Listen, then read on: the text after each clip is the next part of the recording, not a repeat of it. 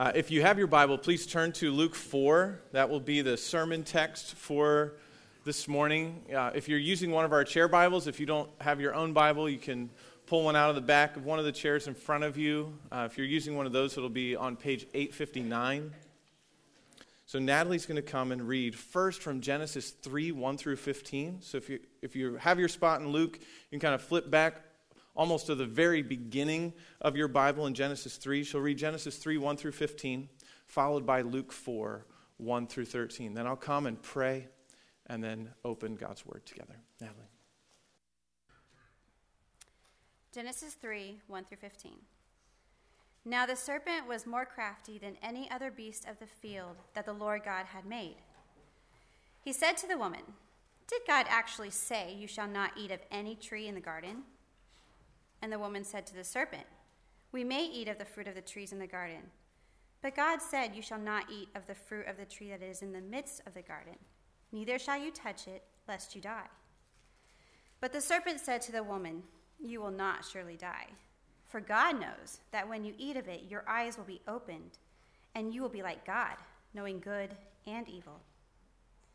So when the woman saw that the tree was good for food, and that it was a delight to the eyes, and that the tree was to be desired to make one wise, she took of its fruit and ate. And she also gave some to her husband, who was with her, and he ate. Then the eyes of both were opened, and they knew that they were naked.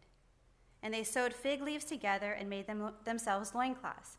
And they heard the sound of the Lord God walking in the garden in the cool of the day. And the man and his wife hid themselves from the presence of the Lord God among the trees of the garden. But the Lord God called to the man and said to him, Where are you? And he said, I heard the sound of you in the garden, and I was afraid, because I was naked, and I hid myself. He said, Who told you that you were naked?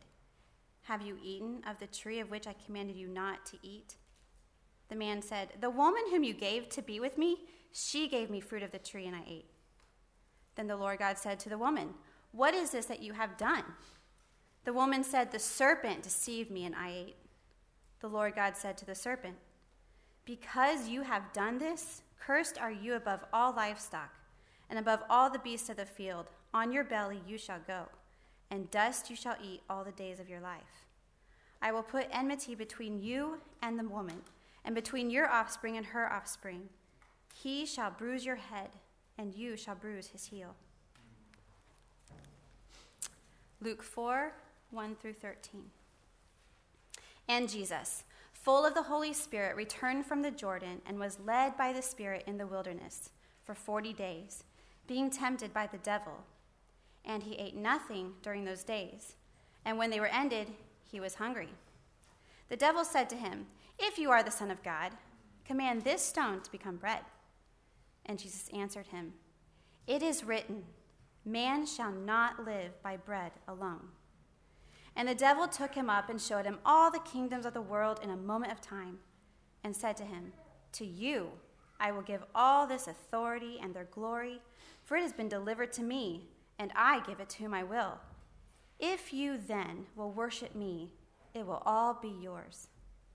And Jesus answered him, It is written, You shall worship the Lord your God and him only shall you serve. And he took him to Jerusalem and set him on the pinnacle of the temple and said to him, If you are the Son of God, throw yourself down from here, for it is written, He will command His angels concerning you to guard you, and on their hands they will bear you up, lest you strike your foot against a stone. And Jesus answered him, It is said, You shall not put the Lord your God to the test. And when the devil had ended every temptation, he departed from him until an opportune time. Let's pray. God, we thank you for your word. We thank you that you have spoken to us by it. We thank you that you show us who we are, that, we, that you show us who you are and what you have done to take us, people who were um, worthy of your wrath, and through the sending of your Son, through his life, death, and resurrection in our place, and by faith in him, you have made us your sons and daughters. Would you amaze us again that we are yours today? And would you help us as we face temptation? Would you help us to fight? And would you help us to win, not because we are so strong, but because you are? And so we look to you. We ask for grace, we ask for wisdom, we ask for guidance, we ask for strength. We ask mostly for you, for your presence, for your glory through our lives. In Jesus' name, amen.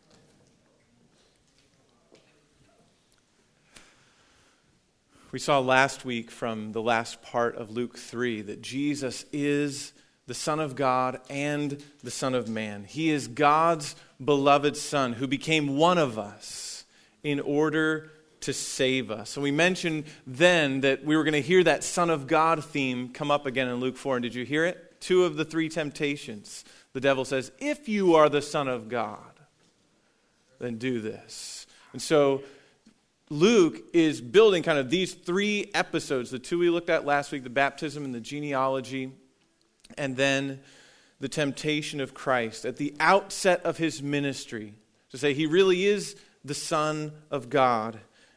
And this morning, setting up that this is a battle between God and Satan. Where we saw last week, Jesus is qualified to be the Messiah because of his birth, because of who he is, and because he identifies with us. He's the king, he's the savior. He meets all the requirements. And this week, as we see the temptation of Christ, we'll see that not only is he qualified because of his birth and his baptism, he passes the test that everyone else before him had failed, and everyone since him has failed, and that He did it in our place. The big idea this morning from Luke 4 1 through 13 is this. Because Jesus passed the test when he was tempted, we can too. Because Jesus passed the test when he was tempted, we can too. And before we get to just like, oh, well, here's the strategies, this is what you do, he did it like this, so we're supposed to do it like that. The biggest thing that we should see from this, this is not just a strategies for facing temptation, this is Jesus winning the battle for us. We can pass the test because he passed the test for us. On the ultimate exam one day, we will get a passing grade. More than that, a perfect score. And not because you've earned it, not because I've earned it, but because Jesus earned it for us. On the final exam, we get his grade by his grace. And then, knowing that, confident in that, not in what we have done, but in his perfect righteousness in our place, we can then pass the tests that we face day by day. And we do it the same way he did it in the power of the Spirit and with the Word of God. Because Jesus passed the test when he was tempted, we can too.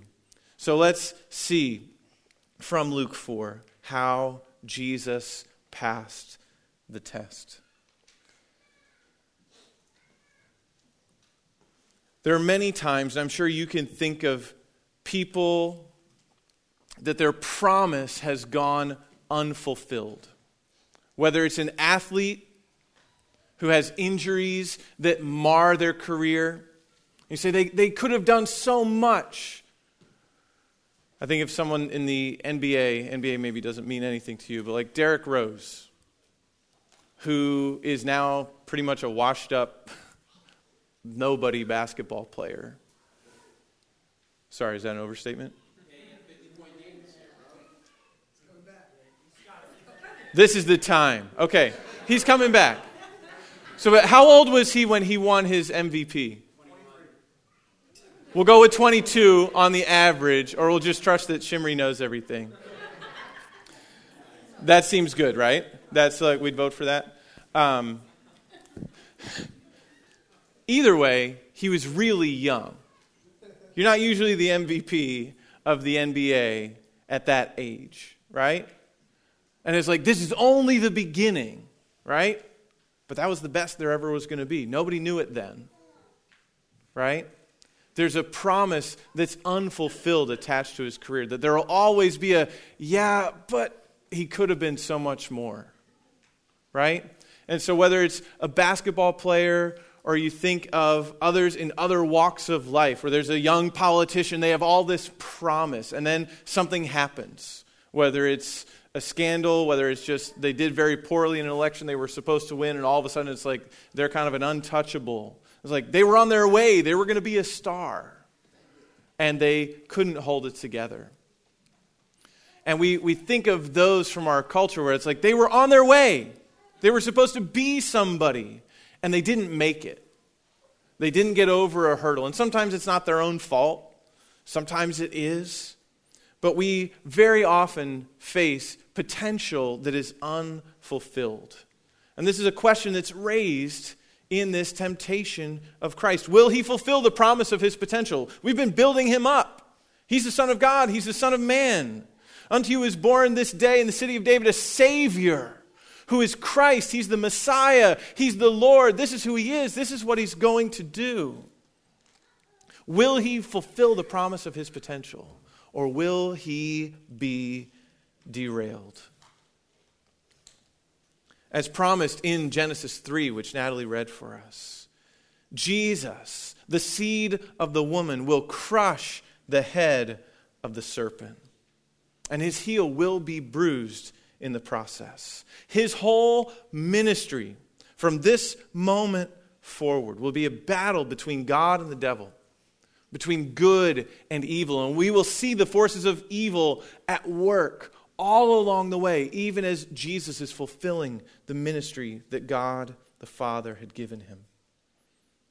And this reality is brought into sharp relief in this episode right at the outset of Jesus' ministry. If we can do a spoiler alert, he passes the test. He will go on to have the best career ever.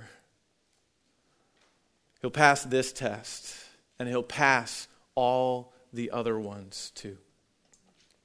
Jesus passed the test for us. And he did it in an interesting place. He did it in the wilderness. Look at Luke 4 and verse 1 again. And Jesus, full of the Holy Spirit, returned from the Jordan where he would have been baptized and was led by the Spirit in the wilderness for 40 days, being tempted by the devil. And we think about where he passed the test and even the significance of that in the story. Natalie read to us from Genesis 3. Jesus faces his test really the opposite of the way that the first people did. I mean, think about Adam and Eve. They're not in a wilderness, they're in a garden of delight. They're not hungry, they haven't been fasting for 40 days. They have all the trees of the garden they can eat from. They have every delight they could possibly enjoy. They had everything in the garden of delight with God's very presence with them. And Jesus does what the first man, Adam, failed to do. Adam faced that temptation, and he, along with his wife, failed. She was deceived by the serpent. Adam, we're told, was not deceived. He took it. Says, Yeah, this is desirable. This is what I want. And he plunged all of us into sin. He had a beautiful place to enjoy filled with delight, filled with God Himself, and says, No, I will believe Satan's lies. And Satan is still telling lies. He's telling lies to Jesus here. We'll see that in a couple minutes. And he's telling lies to us today. But Jesus succeeded where Adam and Eve failed. They trusted Satan's word over God's word right? He said, Did God really say that? I'm like, huh, uh, not sure. Satan's going, he does, he, God just doesn't want you to know what he knows. He doesn't want you to experience the fullness of his blessing. God's holding back something. God's holding out on you. If you go with me, you will get what you have always wanted. And Satan offers Jesus in the second temptation, as it's listed here, a shortcut to the throne. This whole suffering thing, like, God's holding out on you. If you're the Son of God, why are you alone in the wilderness? You want to be a king, right? Here's the pathway. You just worship me, I'll give you all this. Now, Satan is referred to as the ruler of this world. He's the ruler of the world that Jesus casts out. But he's saying, I have all this. But even if he is the ruler of the world, even that is under God's sovereign control and it doesn't belong to him in a way that he could give away to Jesus anyway. But he's lying to them in the garden, and he's lying to Jesus. In verse 7, he says, If you then will worship me, it will all be yours. It's the throne without the process. There's no shortcut. God's holding out on you. The Son of God wouldn't have to live like this. All right, think even of the first temptation. Turn this stone into bread. Jesus is hungry. He hasn't eaten for 40 days. He's in the wilderness being tempted. So, based on, on the grammar of this text, he's been being tempted for the whole time by Satan. And here are three that are right at the end. So, it's not just that Jesus is floating along with his life all happily and like, oh, Satan shows up. It's that he's there tempting him the whole time. And these are given to us as examples perhaps as illustrations, true examples, true illustrations. But at the end of those days when he was hungry, when he'd been alone, when he's tired, Satan comes to tempt. And he tempts him with bread. If you're the Son of God, just do this. Like, why should the Son of God go hungry? Why do you need to do this? Just use your powers to get what you want for yourself. Adam and Eve used their little bit of power to grab a piece of fruit and eat it.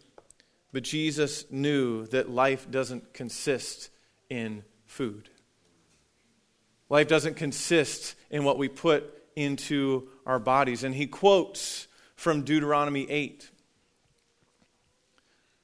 He says, You shall not live by bread alone. And the rest of that verse, which is quoted in full in Matthew's version of this story, is that it's not just that man doesn't live by bread alone, but by every word that comes from the mouth of God.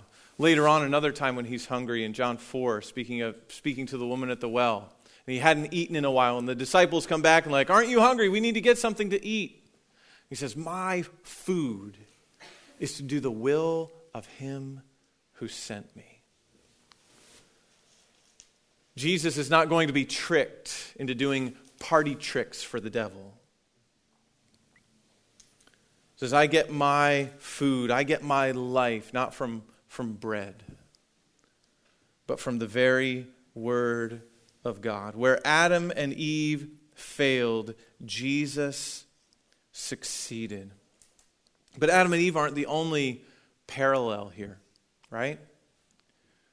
We can think of a people, Israel, who's called God's son. Adam's called God's son, even in the very last verse of what we read last week, as we're going through the genealogy, goes all the way back to Adam, the son of God. And now there's a, a second son of God, Israel, God's son who's called out of Egypt.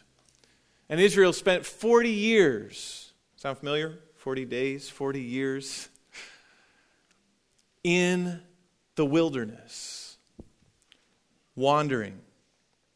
Interestingly, they, one of the big things that you probably remember about what, what did they do in that time? One of the things was they complained about not having anything to eat.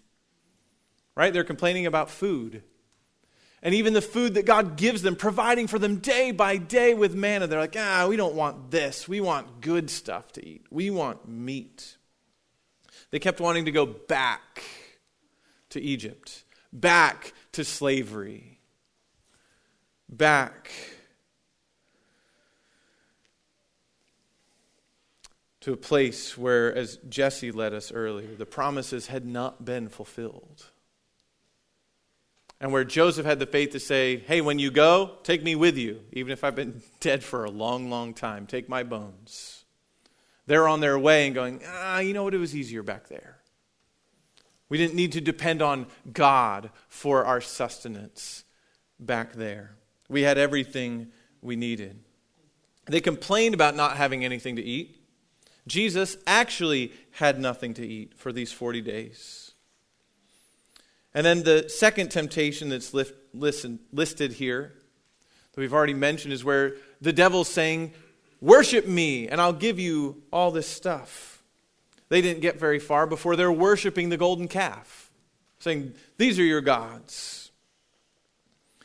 But Jesus, in passing the test where they failed, refuses to worship the devil. And then the last temptation of Christ in Luke's telling of it, Jesus answers from Deuteronomy 6 says, You shall not put the Lord your God to the test. And this is what the children of Israel did over and over and over again. They put the Lord to the test with their complaining. And it's like, why is this the answer to that temptation? Look at that one. That's in verse 9 and following. He took him, the devil took Jesus to Jerusalem and set him on the pinnacle of the temple and said to him, If you are the Son of God, throw yourself down from here, for it is written. The devil's tricky. He's about to quote scripture to try to get Jesus to abandon the Father's will. For it is written, He will command His angels concerning you to guard you, and on their hands they will bear you up, lest you strike your foot against a stone.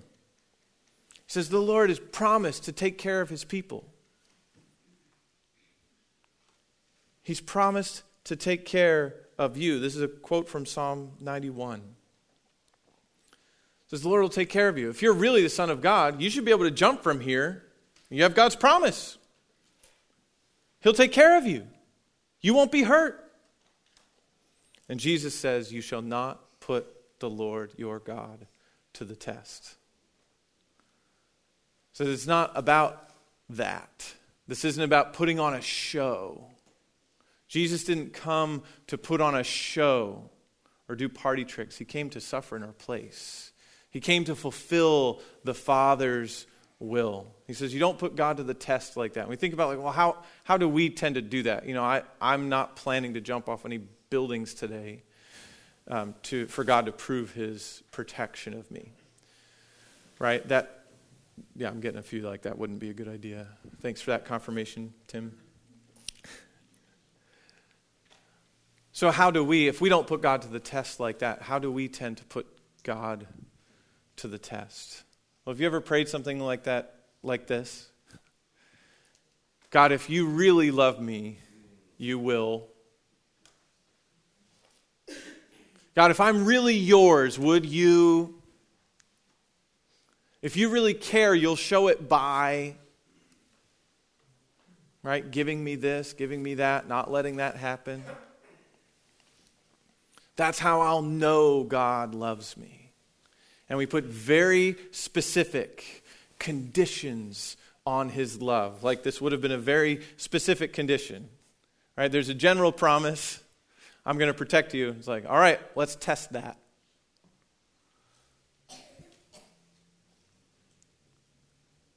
We're called not to put the Lord our God to the test. And Jesus refuses to when he is tempted by the devil. But this is what Israel did like every day. right? They repeatedly put the Lord to the test.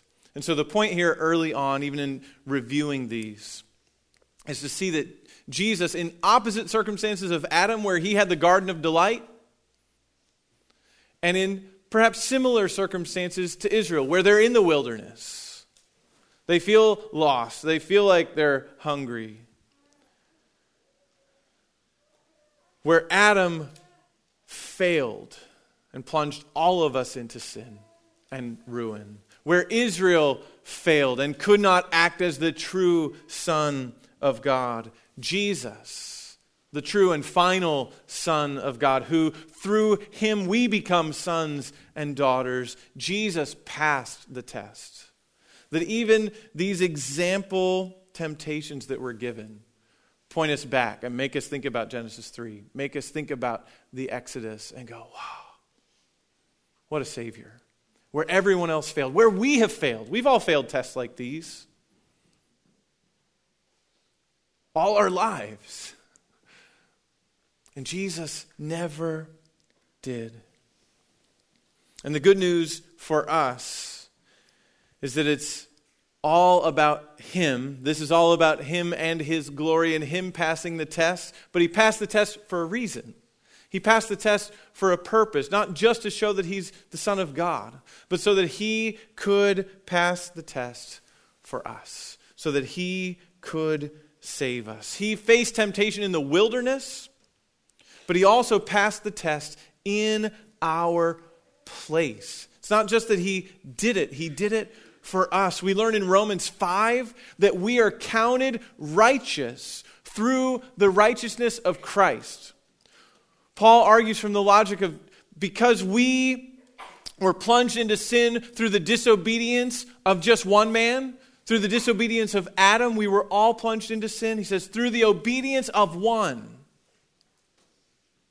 we are all made righteous we get Jesus' righteousness counted to us by faith. Jesus is the last Adam, the one who always did what was right, and the one who could therefore become a life giving spirit. Jesus is the true Israel who wholly follows God's will. See, to be able to die for our sins, Jesus couldn't have any of his own. Not even one. And Jesus obeyed the Father all the way. He always lived for God's glory, even when it meant facing the cross for us. Jesus is the faithful Son of God. Jesus came to defeat the devil, to overcome sin, death, and the grave. And the battle starts in this story where the devil's trying to trip him up, trying to get him to abandon God's plan, trying to get him to walk outside of God's will and go his own way. The battle started here and it would culminate at the cross where Jesus won the decisive battle. Jesus has really been tempted. Hebrews 2 we read from earlier, but Hebrews 4, 14 through 16. Since then we have a great high priest who has passed through the heavens, Jesus, the Son of God. Let us hold fast our confession. What are we supposed to do with this? Why does it matter that he passed the test here? For we do not have a high priest who is unable to sympathize with our weaknesses, but one who in every respect has been tempted as we are, yet without sin. Let us then, with confidence, draw near to the throne of grace, that we may receive mercy. We need mercy new every morning for our sins, and grace to help in time of need. See, in the gospel, we, we don't only get forgiveness for our sins, and our life as Christians now is not just like, well, we just keep sinning, but we just know we confess our sins and He's faithful and just to forgive us our sins. That's, that's true.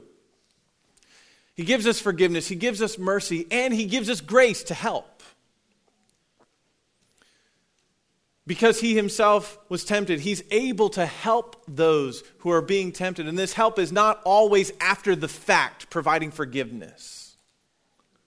I don't want us to have a, a kind of cut short gospel that's like, oh, I'm just going to keep sinning all the time, and well, he's always going to be there to forgive me.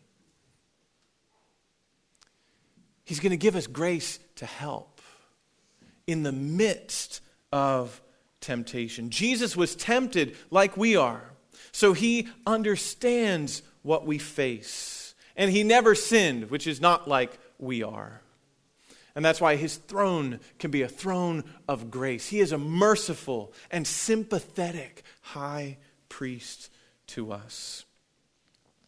Jesus, the only one who never sinned, took our sins in our place, in his body on the tree, so that we might be made the righteousness of God in him and have a place with him forever. This is good, good news. We were straying, we were all going our own way. Every one of us has failed the test, just like Adam and Eve did, just like Israel did. But the Good Shepherd gave his life for the sheep. Jesus passed the test for us, and God gave him an A. plus. God gave him a perfect score. And so we can win. As we face temptation this week, we can win, not because we're so great, not because we're so strong, not because we have decided to follow Jesus, but because He has won. And we win the same way He won. Jesus passed the test. He did it in the wilderness alone, and He did it in our place. And we can pass the test the way He did. Now, the first, like, wait a second, is, but He's God, right? I'm not God. You're telling me I can pass the test the same way he did. Ha ha ha. And you're right. Jesus does not have a sin nature, and we do. Thanks, Adam. Adam didn't have a sin nature either, and he gave in to the temptation that came from outside him. And here in this story, we see temptation coming from the outside, and we're told still to be on the lookout for temptation that comes from the outside right? 1 Peter 5 8, we're told to look out. The devil's like a roaring lion who's seeking those that he can devour. That's what he wants. And so we're to look out for temptation that comes to us from the outside. But as we all know all too well, temptation doesn't only come from the outside, right? Because now we do have a sin nature. James tells us the temptation comes from our own desires. It doesn't just come from the outside now. It comes from the inside. James 1:14, but each person is tempted when he is lured and enticed by his own desire. Then desire when it is conceived gives birth to sin, and sin when it is fully grown brings forth death. So we want to be aware of that in our fight against sin. We want to understand that the problem is not just outside us, it is inside. Sometimes we can be tempted to think that if we just remove bad influences, if we don't go to those places and aren't around those people, our hearts will be okay. But we don't need to be led into temptation. We don't need the devil to tempt us. We do just fine with that ourselves very often. We carry with us everywhere we go a vulnerability to temptation because it's not just outside us, it's inside us. And so you go, well, see, so, so we can't, right? Jesus didn't have that. We're in a different spot. We can't win the way that he won. Well, yes, we are weak, but Jesus is strong. And what we read together from Hebrews 2 is that because he himself suffered when tempted, He's able to help those who are being tempted. So, yes, we have a sin nature, and that makes it harder. But we have Jesus, who's already passed the test for us, helping us. And he's helping us by his Spirit. We are weak, but Jesus is strong. And God is faithful. 1 Corinthians 10 12. Therefore, let anyone who thinks that he stands take heed lest he fall. No temptation has overtaken you that is not common to man. God is faithful, and he will not let you be tempted beyond your ability. But with the temptation, he will also provide the way of escape, that you may be able to endure it. God has given us everything we need. By his divine power, he has granted us everything that we need for life and for godliness. And so we don't want to start, when we think about facing temptation, we don't want to start with this defeatist attitude that's like, I can't do this. It's impossible. I don't need to try. These are just going to be this is just going to be my burden to bear. I'll always stumble all the time in this way. The gospel tells us a different story than that. We can pass the test because Jesus has passed the test for us and because he has given us help specifically by giving us the Holy Spirit. Luke emphasizes, and this doesn't show up in any other story of Jesus' temptation. But look back at verse 1. Jesus, full of the Holy Spirit, returned from the Jordan. And then they do mention that he was led by the Spirit.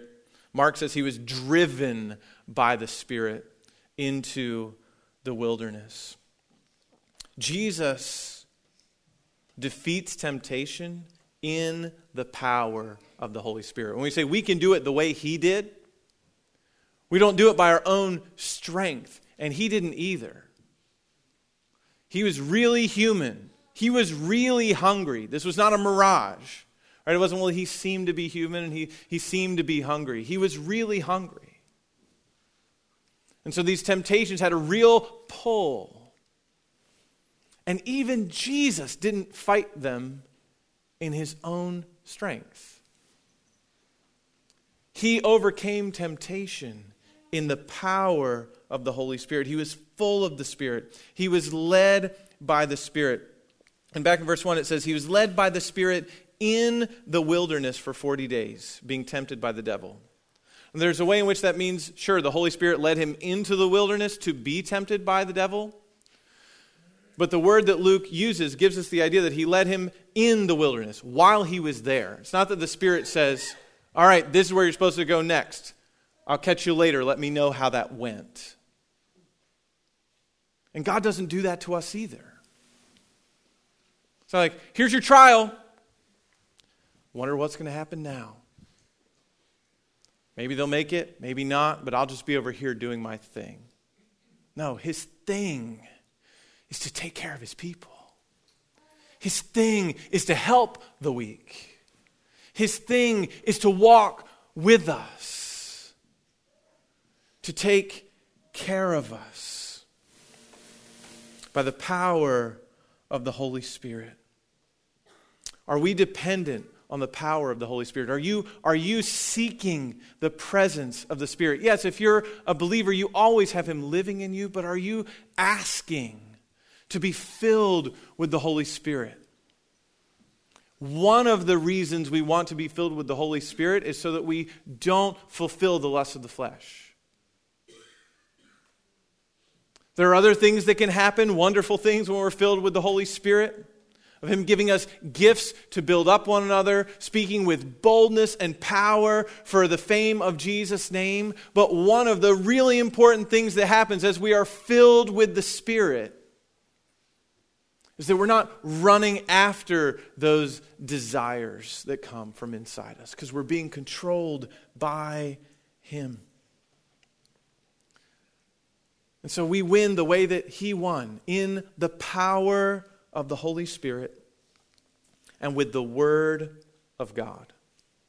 In the power of the Holy Spirit and with the Word of God. We've already seen how Jesus was answering from the Scriptures. He knew his Bible. And again, we go, well, that's not fair. He wrote it. I hear you. But we're going to win the same way. We didn't write it. We weren't born with it memorized. And I think, humanly speaking, he wasn't born with it memorized either. He had to learn. He grew in knowledge, he grew in wisdom. And so we don't want to just run to the, well, he's God. Of course he did that. I can never. It's like, we got to be done with that. Instead of coming up with more excuses for why we have to stay in our sin, we want to love God and see his holiness and long to live for His glory with our lives. Let's fight for that. Let's move toward that where we can. Where are we going to learn that? In the Word of God. We're going to learn that. And so, in some ways, this is like, yeah, you have particular temptations and memorize verses that'll, that'll help you with that. That's good and that's valuable. And also know God's word because you don't know what temptation you're going to face tomorrow. Maybe work on your particular temptations that you already know. Say, okay, I need scripture that's going to remind me of what is true, that I can just call to mind, that I don't have to go, well, it's somewhere in the Old Testament. But I know it is written. But then also know God's word, know the story of the gospel, know the word of his grace. Know the story of his grace. We fight like Jesus did in the power of the Spirit and with the word of God. And one other just word for us as we think about facing temptation. Jesus had to face this temptation. It was the way it had to be. The Spirit led him here. And we must face temptation too. There, there are some trials that we cannot avoid. There are some temptations that we must face, that are ordained for us, that the devil means to destroy us with, and that God means to sanctify us with, to make us more like Him. We must face temptation. But when you think about like strategy, where you can, don't face temptation at all. That's one of the ways not to give in to it. Flee from it instead. 2 Timothy 2:22, Paul's writing to a young pastor. He says, "So flee youthful passions and pursue righteousness, faith, love and peace, along with those who call on the Lord from a pure heart." He says, "Run away so, if we are taking the fight against sin seriously, we will avoid temptation wherever we can. So, if you can't stay away from a good fight, don't be on Twitter. And maybe Facebook. if you can't stay away from a good fight, don't go there. Because we know from James that the wrath of man does not produce the righteousness of God. So there's a text that we can memorize and remember. My anger, but I'm right. oh, no, we're not supposed to do that. oh, man.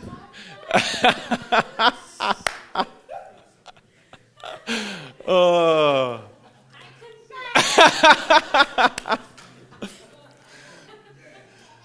so, for real, right? Flee temptation. We can use up so much time being angry about things on the internet, and we're missing out on loving the neighbors who are right next to us. Dating or engaged couples who struggle with sexual sin, avoid the scenarios that lead you to temptation. You know what they are. It's not rocket science. You know. And so avoid it. Guys or girls who are tempted toward pornography, pray the Lord's Prayer when you begin to feel the pull of temptation. There's a lot of great stuff in there, and one of those lines is Lead us not into temptation, but deliver us from the evil one. You pray that prayer before you click, or before you set yourself up to be alone with a phone or computer at night with unfiltered internet access. That's kind of like a recipe for disaster, especially if you know that's how you're tempted. If we're going to be serious in the fight against sin, we want to do whatever we can to make it seem hard for us, to make it hard for us, and to make it seem like the craziness that it is. And so that's not a super like spiritual sounding step, like make it hard, but it can be part of how God works to keep you from sin. And this isn't Pharisaism, this isn't legalism. This is taking seriously the call to repentance in Luke 3 says, Turn from your sin and walk in a different way. It's praying the Lord's Prayer, especially lead us not into temptation with some integrity. And of course, we cannot flee every temptation, right? You come home from work and your kids are still there. or moms, you get up in the morning and the kids are still there. You cannot flee every temptation. Right? And so if you struggle with anger, right? God has a lot to say about that. And God has a lot to say about how he feels about our sin and about what he has done for us through his son to take care of that. And when that's on our hearts, when that's deep within us, as the Spirit is controlling us and working on us, there can be a patience that's not ours by nature. There can be a newness of life for us. It's not just about kids. Sorry, kids. Right? Because there's temptations you face at work. It's like, you can't be like, I'm not going to talk to you anymore because I'm tempted to anger. Like they're kind of on your team, right? It's like you can't do that, right? So where we can't flee temptation, then we especially look to the power of the Holy Spirit. And we look to how God has led us already through His Word. So fleeing's not the only strategy, but please don't forget it. Are we really struggling against sin? Let's do what we can to make it hard to sin in the ways that we know we're tempted. And let's not do it alone. Jesus had to face the devil alone. He couldn't have disciples around him. He needed to do this for us. He needed to win in the ways that everyone else had failed.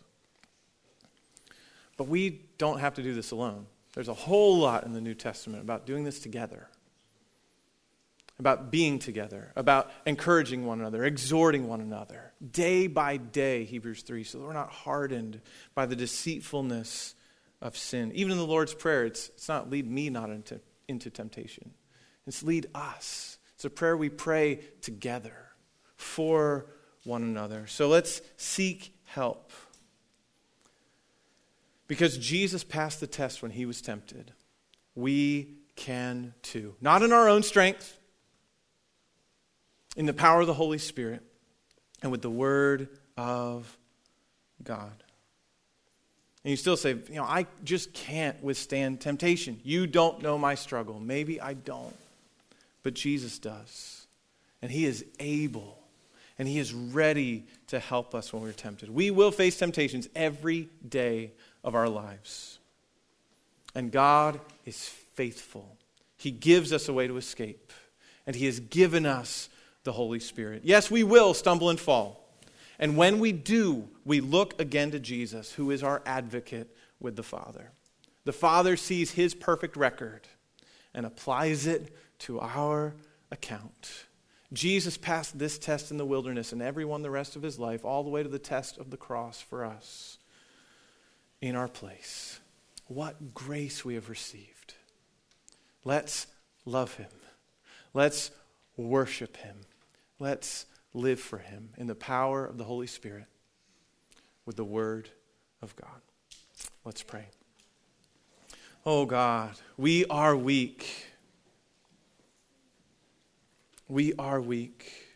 But would you remind us today, tomorrow, the next day that you are strong so that we don't have to give in to sin the way we did before?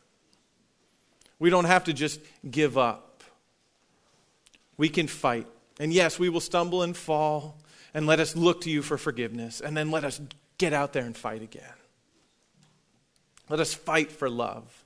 Let us fight for joy. Let us fight for peace. Let us fight for holiness. Let us fight for unity. Let us fight for righteousness. Let us fight for justice.